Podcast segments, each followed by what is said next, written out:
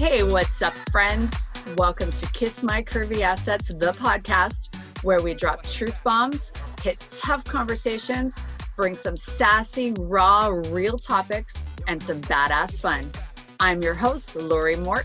Let's journey together on this roller coaster ride set to empower us, enlighten us, invigorate us, energize us, and just help us keep rocking our bodies and rocking our lives. Erin Danielle is an athlete, mom, wife, cancer survivor, and car selling machine. She's an X figure competitor, and her last and final competition was in 2018, where she competed just 16 months after her last chemo treatment. She's now retired from competing and focused on balance, health, and just moving her body. She's a single mom and is now married to the love of her life. Erin, welcome to the podcast. It's so good to see you. It's so good to hear you, hear your voice. Thank you. So good to see you too. It's about time. Yeah. And we go back. I want to talk about how we met. I was in a hair salon. My hairdresser was doing a color on my hair, and you came out of a spray tan booth and you were yep. really upset, kind of like, oh my goodness, it's blotchy. Is this going to be good enough for stage? And it happened to be a show that I was either judging or going to. And I was just trying to reassure you it's okay. You know, you're on stage. And we connected that way. And then we've yeah. just kind of stayed in touch through the years and gotten closer, which is that's right. And that was probably what? When was your first show? 2016, I think, or 15. Yeah, uh, the Popeyes Classic in 15. So, like five or six years ago. Yeah. Yeah. And you've been through a lot since that first things. day. So, we're going to kind of go timeline and talk about some of the stuff that you've struggled with and overcome and come out on the other side.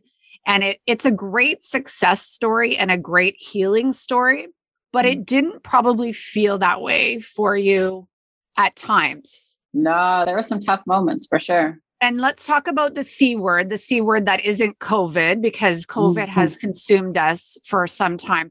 Let's talk about cancer. Okay, sure. Yeah. Take me to the moment you found out that you had breast cancer. Well, I'll take you to the right before that, the when I found the lump. It's kind of a funny story. As a competitor, as you know, and as you also know, when you lean out, your boobs disappear and they're not pretty, especially if you've breastfed a baby.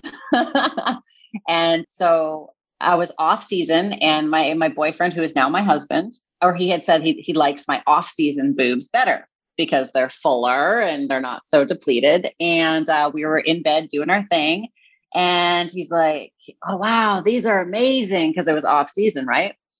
And so the next morning, I'm laying in bed and I'm like, oh, yeah, they are amazing. And I'm like, oh, wait, what is that? And then that's when I found the lump.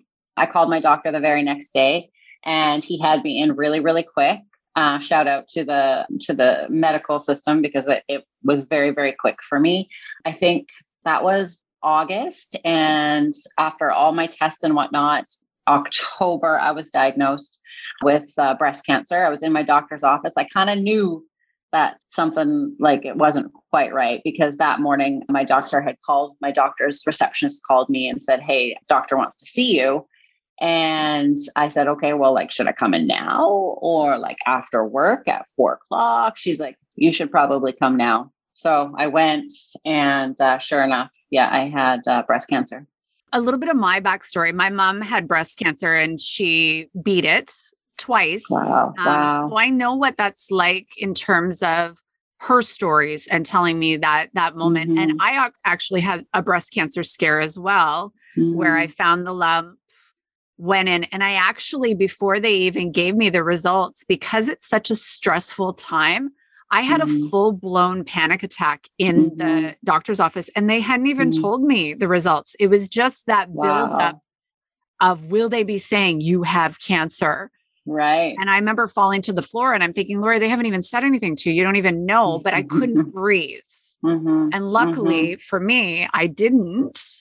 But yeah. for you, how did that feel? Because I think our listeners was, might know what it's like to be mm-hmm. tested because, you know, we're mm-hmm. all aging women, mammogram time, things like that. We're supposed to do regular checks. Were you on your own? How did you feel? Well, to be honest, like up until that that call that morning, I thought there's no way I would have cancer. Like it wasn't even a characteristic. Like the lump wasn't even characteristic of cancer. And all my Google searches and, and people talking to me, like it, it wasn't typical for a cancerous uh, tumor. We thought it was a cyst. So right up until that phone call, I was like, no, it's it's not. It can't be. So when he told me, I was shocked, like so shocked that it was not the expected result at all. But then I just kind of went into survival mode. It's I, I kind of like to compare it to like a new mom. You know, you don't know what to expect. You don't really have lessons on how to be a mom. You have to do it. You figure it out and you survive because you have to for you and your kid. And that's how it was like with me. I found out and I'm like, all right, well, like, I don't know what I'm doing, and, but I got to figure it out, right? Just complete like survival mode. I figured it like I have to do this for my son too, right? Show him that like this is not the end and this is just a chance to survive and be an inspiration. Well, speaking of your son, what's your son's name?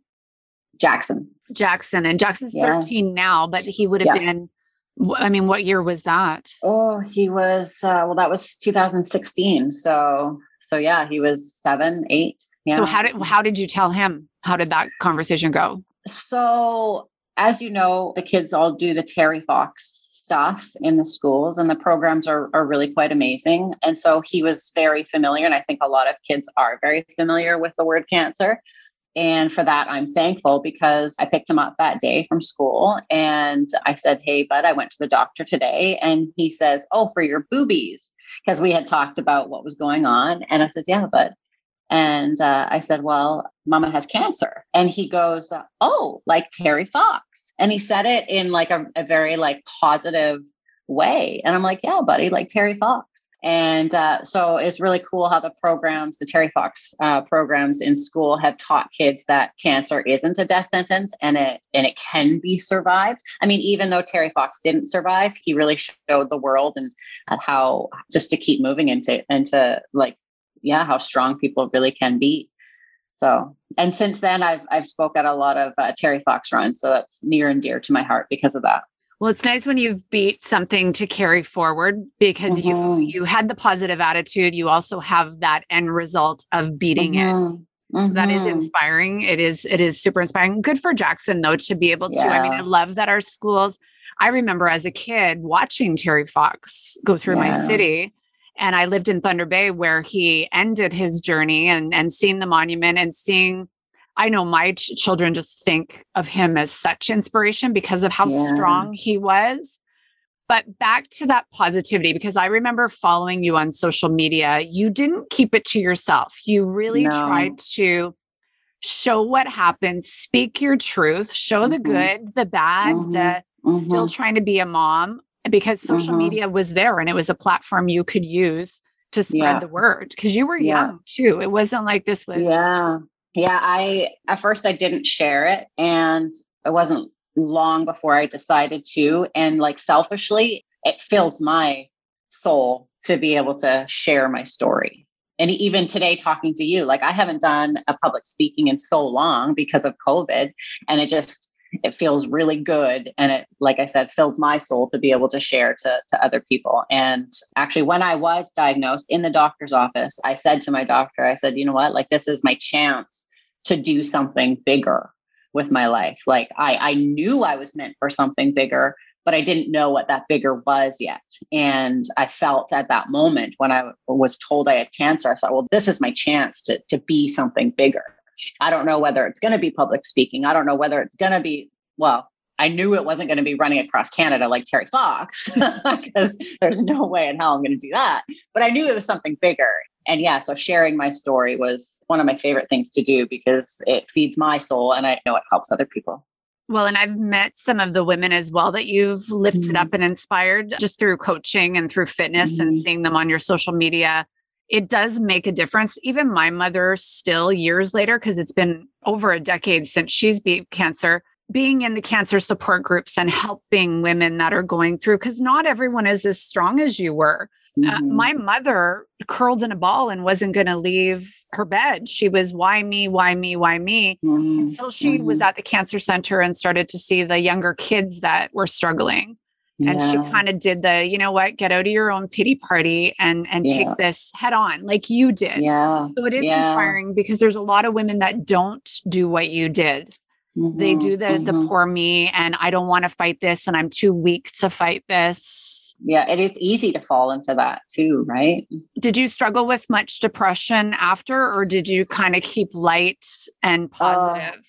Uh, I'm glad you asked because during chemo, during treatment, during my surgeries, during my competition prep after cancer, I was still in survival mode. I was still, I am a champion. I am a survivor. I can do this. I beat this, da da da. And then when it was all said and done, there was no more treatment. There was no more, I don't know, flowers coming to my door. There was no more prepping for a show. It was like everything, like, holy shit, like, I got to get back to normal. Like, I got to live, earn a living. I've got to, I got to support my son. I've got to work full time. Like, it was just, it was so heavy and so hard. And people expect you to just go back to normal, but you're not normal. Like, your body's not the same. Sometimes I don't even recognize my own body in the mirror. Your mindset's not the same. Like, it was really hard. After all of that, it was probably about three to four months before I really started getting out of that that really heavy fog in my head. It was tough. It was really tough after. It's almost like too they take you through radiation and chemotherapy and the double mastectomies and the different the Mhm. breast implants and things that they do for reconstruction. But then there's the after after. Yeah. It's yeah. that well, post honeymoon phase of now what? I Yeah. survived, but you have all that trauma there still. mhm. it's funny. They bring you to this chemo teach, it's called, before you go for chemo. It's a couple hours. You bring your mom or your husband or whatever, and you learn what to expect, you know, the worst that could happen, you know, what tricks and things to like help ease the nausea and stuff like that. But like once you're done, they're just like, see ya. Like literally, I, it was about a month and a half, um, actually maybe about three-ish months after my last chemo session, I had a little little lump that appeared on my hip, like near my hip bone. And I was like, holy shit, like, what is this? And uh, so I called my oncologist and he said, oh, you have to call your family doctor. Your file has been closed. And, and that's, yeah, that's just like the epitome of how it feels like when you're done everything eh, because you're just kind of like left on your own when it comes to the oncologists and and sadly friends right like once you don't have a big story about you they don't want to be involved anymore and yeah so those three four months that was really hard It's almost like when you're getting ready for a wedding or or even to have a baby. I remember getting ready for Yeah. a wedding. You're the center of attention. Yeah. Everybody's a part of it. Everybody's a part of your big day. And then Yeah. it just all goes away after. And yeah and in our medical system, unfortunately, there are so many cases that you Mhm. become the number and you're the Mhm. check mark of okay, success, Mhm. we beat it. Next. Yeah. Your, Yeah. your spot gets filled with the next person that's fighting Exactly. this battle. Yeah, and I, I understand you can't have anybody and everybody who's ever had cancer, because there's a lot of us, to call the oncologist for every little thing. Like, I, I get that, but it was just really shocking at the time to say my file was closed. And so what did you do? Like, is there support groups? Is there, you know, a cancer Um, call line or like, what do you do? there is, and I've I've connected on, a few a few different levels, but cancer for like a youngish woman, it, it's really it's not that common. A little bit more now, I guess. So the the support groups and even like the chemo teach and all the things that they tell you and teach you is targeted for older people. So I found found it really really hard to relate to those types of things and that type of support. I, I honestly found most of my support from people my age in my town online. And like for example we had talked about before we started recording my good friend Ali same thing with her. Like she uh, and I connected because we are the same age because we both had breast cancer. And that's where I find most of my support from. Well, and I'm the biggest critic of social media, but mm-hmm. for something like that, you might not have been able to meet that person that's across Canada or cr- across, you know, North America or even Yeah. in, I mean, she was fairly close by, but you end up kind of you're inspiring to someone and yeah. then they are like, oh crap, I, I have cancer. But I remember when Erin went through it and look at how she dealt with it and they can reach out to you. And that's why I like social media because you don't feel so alone. So you get to meet people and help them and inspire them. Sometimes you don't even know you're inspiring them. So okay. you met Ali and you said Ali's going in for surgery. Yeah. So today, honestly, like I'm not sure that she would want to share exactly her story. So she's going in. Well, I'll just say she's going in for some major surgery related to her cancer today. Well, and let's talk about the surgeries that you had to go mm-hmm. through because now, did you do the full double mastectomy, mm-hmm. reconstruction, full shebang? Yeah. So what we did first is um, well, we did uh, the biopsy, of course, to find out I had cancer, and then we did uh, a lumpectomy only. So that's when they go in, they take out just the cancer. But because the cancer had uh, grown from one centimeter to five centimeters in a month and a half, they're like, "Hey, well, we gotta get you in for chemo right away. We don't want to take any chances. Like if this is growing really, really fast." So uh, we did chemo. So we did 16 rounds of chemo over six months. And then I had the choice you can do radiation for a month, every day for a month, or we can go in and do the double mastectomy. And I chose the double mastectomy because I mean, I didn't want this ever to happen again. And a month of radiation sounds horrific. So I, yeah, so I went and did double mastectomy and then reconstruction. Right.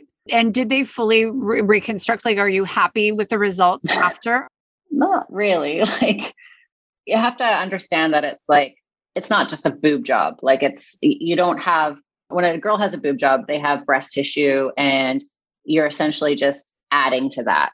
Whereas with a double mastectomy, like they hollow that shit out and there's no tissue left. So essentially, it's your skin and the scar, tons of scar tissue, and then the implants put in it. So they can't really control how it heals either because there's so many scars and there's there's just so much trauma there. So yeah, I have one nipple right here and one nipple right here. I mean, I'm thankful I have my nipples because a lot of women they don't get to keep them, but I did. But the way it healed, yeah, I've got they're like right here. So hard. I mean, let's talk confidence because mm-hmm. I deal in the body confidence, body love, love yourself world. Mm-hmm. That is mm-hmm. my my world. Mm-hmm. We struggle on a good day with self-confidence as women to then mm-hmm. have our boobs yeah. not be how we want them to be or not. I mean, you lost yours completely. They yeah. followed you out. Yeah. Yeah. It was really hard, especially at first, because like there was nothing there. It was basically just a flap of skin, and then they put in expanders, and the first the expanders are empty. So yeah, it's it's a flap of skin, and then every week I'd go in for more saline. And so each week, you know, they'd start slowly looking like breasts again, which was nice. I asked for more saline, but my doctor said no, which I'm kind of glad because they are a little big. yeah, not gonna lie. But yeah, like if I have a bra on, they're amazing. Like, because the cleavage is nice, they look, they're ginormous and they're great. But as soon as the bra comes off, like most intimate situations with my husband, my bra stays on. That's where I'm most comfortable. And I, I have little feeling in them. So it's not like, you know, it's not like they need to be out and exposed for me to have pleasure because yeah, there's there's little to no feeling but I feel the sexiest when I have, you know, a pretty bra and my my beautiful cleavage and my nipples not in two different directions. well, and that that's the most important thing is what works for mm-hmm. you and what makes yeah. you feel confident and good. Yeah. Um, yeah. I mean, we're seeing now a lot of women get their breast implants taken out completely. Yeah. And it doesn't look so pretty after you've had breast implants in for a long time. And I have a few friends that just recently have gotten them taken out. And it's the same thing. They mm-hmm. just keep their padded bras on now yeah. and they're, yeah, because it, it's health reasons. They were starting to look mm-hmm. a little mm-hmm. deeper into what implants were doing to their bodies. And mm-hmm. again, it's all about how you feel. Yeah. In terms of confidence, you shaved your head I did. Yeah. And my son yeah. was there that day because it was at the local hair salon and they were right. raising money. And he said, I want to get my head shaved. He, I mean, he was fine with with a shaved head. And when we went in there, we just missed you, but you were being proactive. You knew you were going to lose your hair. Yep. And so you went for the shave. How did, did. that feel? Because you did have a good head of hair before. I did, but luckily, I hope this doesn't sound conceited, but my bald head was like perfectly shaped. You- I almost I was gonna grab the picture for the cover because you had the most perfect head. I, like I know. you could do it all the time and pull it off. Yeah, I mean, so many people said that too. They're just like, "Wow, you, you can pull it off. You're so beautiful." Da da da da. And looking back at those pictures, because I did do a handful of photo shoots, like I look back at those pictures, be like, "Yeah, wow, like I I really did pull it off." But when you're in it, man, it's the worst thing. Like you don't like you don't want to hear people say, "Oh, you look so good bald," because you didn't do it by choice. You'd rather have your hair. You know you're going to have this horrible like year long regrowth period that's going to be hell. I don't think I ever went out once without a hat or a tooth or whatever. I looking back, I wish I did, but when you're in that space, like it's so hard. It's such a hard hit on your confidence. It really is. Well, and you get the stares too when you're out Mhm. because there's being unhealthy is attached with Mhm. that. It's not like Yeah. you shaved it just for fun for yourself. No. You were sick. You you had Yeah. cancer in you. Yeah. So it's and that's a lot. I mean, you're dealing with the stuff with the breasts and then you're also dealing with our hair and we don't realize how important our hair is on the top of our head Mhm. until Mhm. it's gone. yeah. And it did. I mean, it took a while for your hair to grow back as well. Yeah. Well, I, I did the side shave for a long time. And although I liked it at the time, it's almost like I had to regrow twice. So I regrew, side shave, and then regrew it out again. So I probably wouldn't do it again, but whatever. Lesson learned. I have the side shave and I'm like, I, I don't have the patience to regrow it. Right. So I'm I like, is know. for life. and so now post cancer, you you find out it's gone. You beat Yep. it. What was that moment like? Well, when you're cancer free or uh, NED, no evidence of disease, it, there's it's really, especially with breast cancer, once they've taken the cancer out, it's really a personal choice as to when you consider yourself cancer free. Because technically, I was cancer free after my very first lumpectomy. Cancer's gone, right? And then they do all the chemo and, and everything else kind of like proactively to prevent it from ever happening again. So I consider cancer free my very last chemo. And because that was the hardest part, like chemo was super hard. And so when I was done that, I was like, ah, thank God. And, um, but like I mentioned before, like uh, it was still in survival mode because I had a, a couple surgeries after that and then my competition and whatever else. Um, but yeah, it's, it's a good feeling to know that like, yeah, it's gone. I beat it. And, and, uh, yeah, it feels pretty damn good. Well, and part of your celebration post recovery was 16 months after your last chemotherapy. You got back on competition stage in the figure Mhm. category. I did. That was fighting a lot of hormonal stuff too. So you're getting ready, and your body's like, you just went through trauma, girl. Like, yeah.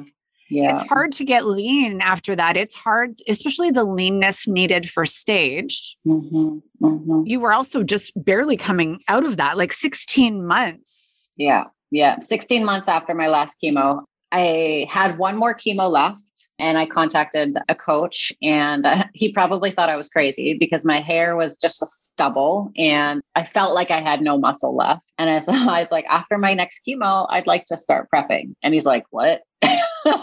so he probably thought I was crazy, but yeah, we started a program pretty much right then. I had two surgeries during that 16 month prep. And then, yeah, I hit the Van Pro stage, uh, the amateur stage, July 18, I think it was.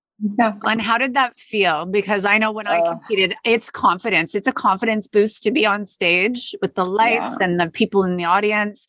And you had beating cancer on top of all of that. Mhm. It- was the most unbelievable feeling. It like my competitors or people who aren't competitors probably won't understand this, but it was beyond the feeling of just making it onto the stage. Like making on stage is a big deal.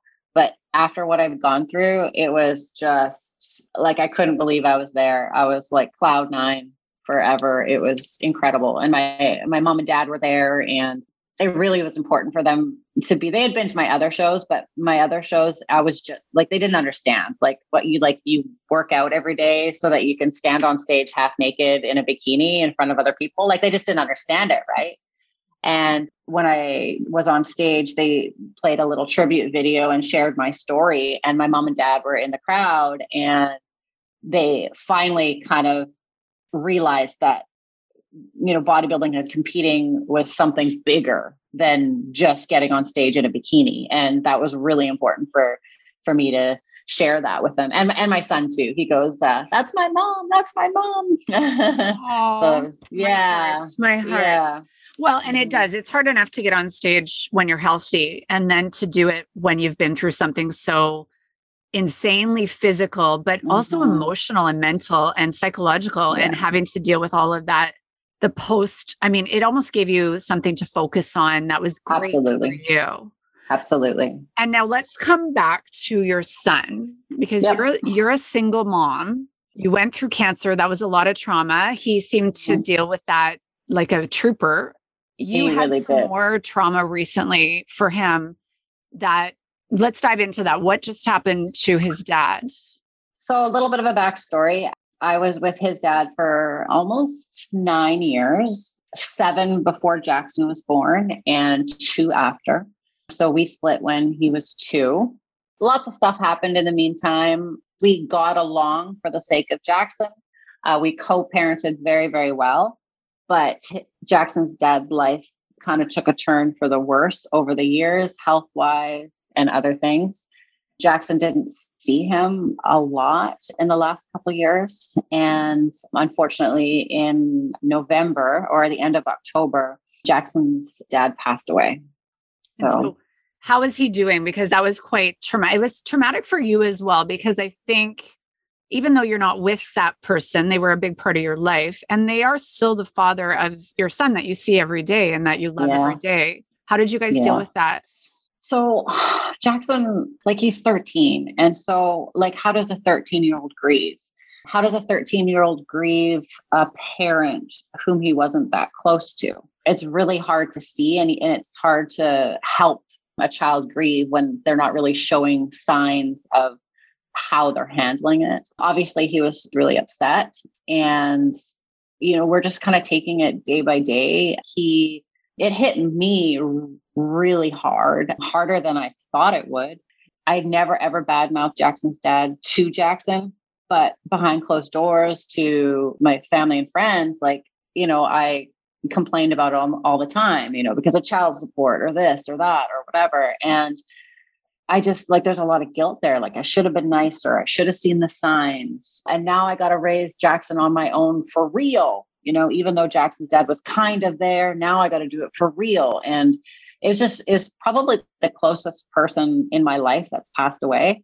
So it was it was really really hard. So the first couple weeks was focused on Jackson you know, and making sure he was okay. And when I knew he was okay, then I kind of let my guard down. And and yeah, it hit, it hit me really hard. November and December were really hard for me emotionally, really hard. Well, and it's still so fresh because that's mm-hmm. that's not that long ago, and mm-hmm. and you almost put a guard up at first because you are worried about him. Yeah, you can't grieve, you can't deal with your emotions because you're like, how's he doing? You know, when is mm-hmm. he going to let his emotions out? Is he okay? and you were responsible for him fully now, right? It was like that survival mode again, right? You go into survival mode. You you take care of the things that need to be taken care of, like Jackson while he's grieving, and then once like that part settles down, then like a whole wave of emotions come upon you, and you're just like, oh shit, like I got to deal with this myself now too, right? and it's not over yet unfortunately um, we still have to go through his dad's stuff. It's uh, still in storage because we just weren't prepared to do it right away right? So we either got to keep paying storage fees or we got to get down there and, and and sort it out. Yeah and and we don't have cause of death yet so that's really hard for jackson. We don't have that closure for him nor could we have a funeral because of covid so it's almost like just like this ongoing like we would love to have closure, but there's it's almost impossible right now. And it'll take time. And I mean, there's where mm-hmm. we come mm-hmm. back to social media where I'm sure you you heard from people that maybe had went through the same type mm-hmm. of things. Yeah. And they can lend more support than anything because I don't think we can ever tell anyone how to grieve. No. And with trauma, I mean, you probably still have trauma come back into your mental state from the cancer. Yeah. Yeah. It, it's that cycle where you're okay, then you're mad, then you're happy, then you're you're happy Mhm. you beat it, and then all of a sudden the the dark times come back again. It's something that you always kind of have to deal with. Yeah. and so now let's talk career because when you Mhm. were done with cancer, you had been in a different career. You've done a few Yep. different things since Yep. then. You're superwoman car salesman now. I am. Yeah. Who Tell knew? me about that because you before we started recording, you said you love it. You're you're I an do. entrepreneur. You look forward to it. You work six days a week. You work a lot Yeah. of hours. Yeah. How does that feel? Because that takes a lot of confidence as well. Yeah. So um, the majority of my working career was with Lordco. So selling automotive parts and accessories. I did outside sales and I didn't peddle things, but I was I was more so like the mediator between the company and the and the client. I did that for 15 years. And then I dove into the fitness industry a little bit. And then, oh, so I was a manager at the UFC gym. And one of my clients there, I guess I complained about my job one too many times. And she's like, you know what? I think you do great at selling cars. She worked at a dealership and she says, uh, I'll, I'll get you a job. I'm like, okay, good. Cause I'm making jack shit money here and it's it's draining me so much uh, let's try something and automotive was my background anyways so yeah i got a job with her i since uh, moved dealerships i'm at uh, maple ridge chrysler now and yeah it's it's amazing i've been there for about seven months and uh, i love it it's really rewarding the sale is a little bit of a high once when you get when you make a sale it's just it, it feels really good it feels really good to help people and uh, yeah it's a lot of fun It's a bit of a man's industry though, too, isn't totally it? There's not because Yeah. I I've been thinking about all the cars I've ever purchased. I think it's always been from a male. Yeah. Yeah. Well, it's fun because uh, men like to buy from women and women like to buy from women. So it, it actually works really well. Yeah, yeah. that's mhm, awesome. Yeah. So and you. so you were you at Chrysler before Maple Ridge? Uh, no, I was at Ford uh, and in Richmond, and uh, it was just too far of a drive. And so now I'm uh, at Maple Ridge, and uh, it's literally eight minutes from my driveway. So That's awesome. yeah, it's really Awesome. awesome. Yeah. So you see Yeah. yourself growing like and and just again you talked about entrepreneurship, which it very Yeah. much is. Totally. It's your yeah. own business as much as you're selling the Chrysler name and the Chrysler vehicles. It's still the Yeah. harder you work, the more rewarding it can be, the more you like your work. Yeah. It's actually really awesome because I don't pay for the building. I don't pay for the inventory. I don't pay for the pens and papers. I don't pay for anything. I have everything right there for me. So the more I know about it and the more I, I learn and the more the harder I work, it's just it's it, the, the possibilities are endless. It's it's really quite amazing. It's amazing that you were able to do that big because that was a that was a huge transition from what you were doing. Yeah. Yeah. That yeah. took confidence for sure. That took balls. Yeah, you know, it's funny because I tell like I, I I'm compensated very very well, and so I have struggled financially in the past. So I've said before, I wish I got into the car industry sooner, but I don't think I would have been ready sooner because I wa- I was not as confident. I wouldn't have had the the people skills, the life skills. You know, five, ten years ago, like there, that Erin couldn't sell cars. It's the how my life has shaped leading up to now that makes me a good salesperson. Well, the the the Erin that beat cancer and Mhm, it's a mhm. rockin' single mom is the one that's successful. It's that com- Mhm. it is. You I mean, for you, you you took the jump and the leap because what's the worst thing that could happen? You had Yeah. cancer and you beat it. Yeah. So you go do it and you fail, whatever. You go do it and you succeed. And hey, now you've got a great new career. Exactly. Yes. That's awesome. And so now in Thank you. term in terms of the cancer, you were doing a lot of things with the Terry Fox run. I mean, Yeah. COVID, we're really losing a lot of of these types of events. Are you still working with them? Are you still uh, wanting to speak and and do that kind Yeah. of thing? Yeah. So I did have a couple of schools lined up uh, this September, but of course they had to cancel those. I did do one like live sort of chat just like this um, back in September. Uh, but other than that, like everything's kind of been put on on hold. But it, it- I love it. Like I love kids and I love speaking to them. I don't like the running part, but luckily, Did luck- you run? Did you run in it? Well, yeah. So luckily, like if I speak at a school, there's usually like the kindergarten grade one, two, where like they have to run one lap around the field. And that's me. I'm running that one lap. That would be me too. I would yeah. be cheering everyone on. I'm I can't run. I'm not yeah. a runner, but it, it is inspiring. I love always love seeing the strong the strong runners. It's for a good cause oh, too. Oh yeah, yeah, yeah. It's really it's amazing foundation. They're they're just like I said, the the school programs are amazing, and yeah, it's just it's just really fun. Well, it's one of those things that I mean, we never used to talk about cancer when I was younger. It was that word that you didn't want to say if someone had it, you didn't really want to bring it up to them or mm-hmm. talk about it. And I feel like mm-hmm. the Terry Fox, that foundation has really brought light and Terry Fox himself to cancer. I mean, look what I agree. Yeah, I agree.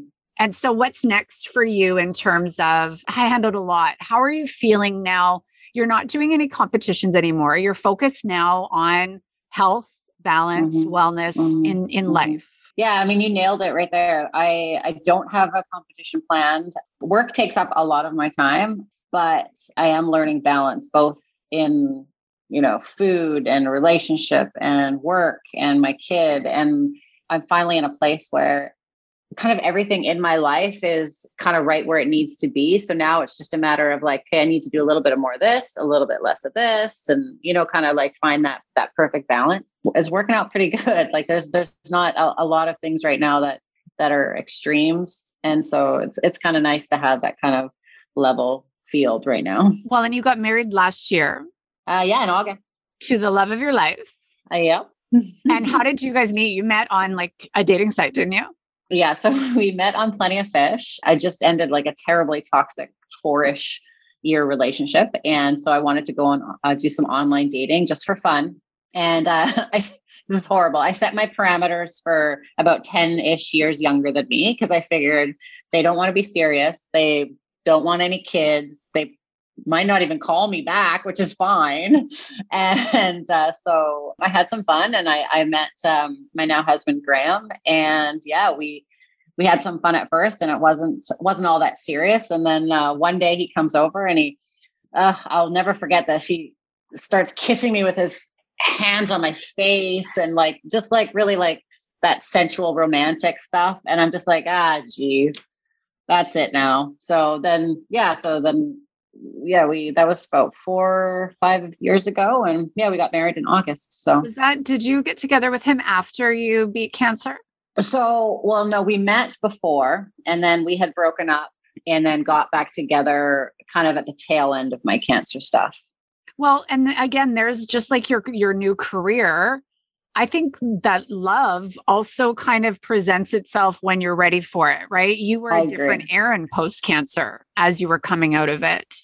Absolutely. So you're stronger for relationships and career. Mm-hmm. Yeah, no, absolutely. Yeah.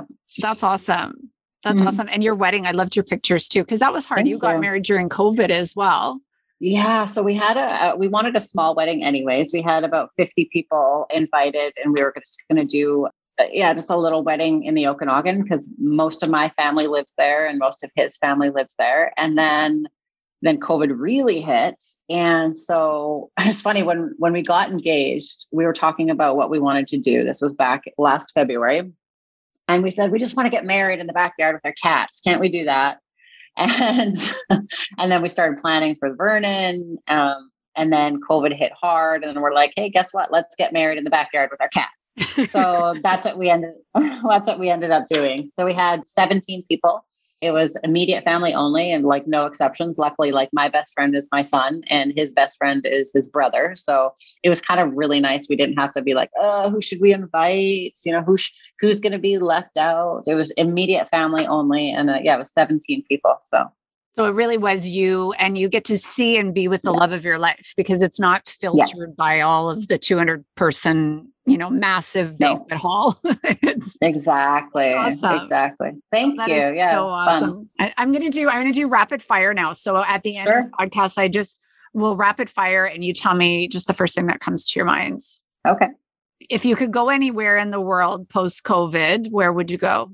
Mexico. That was where we were supposed to go for our honeymoon. So that's that's what's on the plan. Which part of Mexico?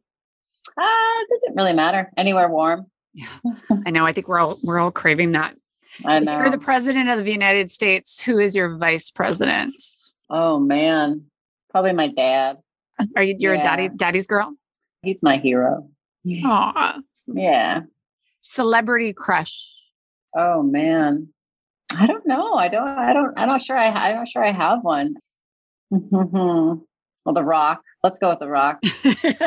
Rocky. The Rock used to be mine. yeah, that's also my husband's celebrity crush, so he'll be happy with that. Aw. Mhm. What's your favorite car since you sell cars? Oh man. Well, currently I'm driving my dream Jeep. It's a it's a Jeep Rubicon. So I'm that was my dream vehicle. Second to that, I love trucks. So yeah, one ton dually would be my my next dream vehicle. And I'm that's just over my head. Anytime I ask anybody about cars, I'm like, as long as it moves and it turns on, it's what's the swear word you use the most? oh, probably the F word for sure. Did I use it in this podcast? Yeah. Oh God, we swear a lot. Yeah, i know But I don't think I did. no, I don't think you did. I, I find Okay, sometimes I have people on here, then we are just dropping them left and right. I, and then other times I'm I'm more timid. I don't think I've even sworn yet. No, I don't think so. Well, we gotta have way more fun. What's the last film you watched? Oh, I can't remember the last movie I watched, but um the last series was Six Feet Under. Oh, that's an old one. That's an old Yeah. one. Yeah, it's good. I haven't seen that one. I, I haven't. I'm Netflix binge like since COVID hit. I've seen everything. Everything. yeah, it's really good. and in closing, what would be one piece of advice because you've you've had a lot of trauma with the cancer, with the death of your your ex, the the father of your son. Let's talk about what your largest piece of advice for someone Mm. going through let's say cancer. Like okay, so how do you stay resilient? How do you stay positive? How do you forge ahead when you've got such insane trauma coming at mm-hmm. you? Well, mindset is everything. And so, I mean, it's easy for me to say, stay positive. You know, you'll get through this. Everything will be okay.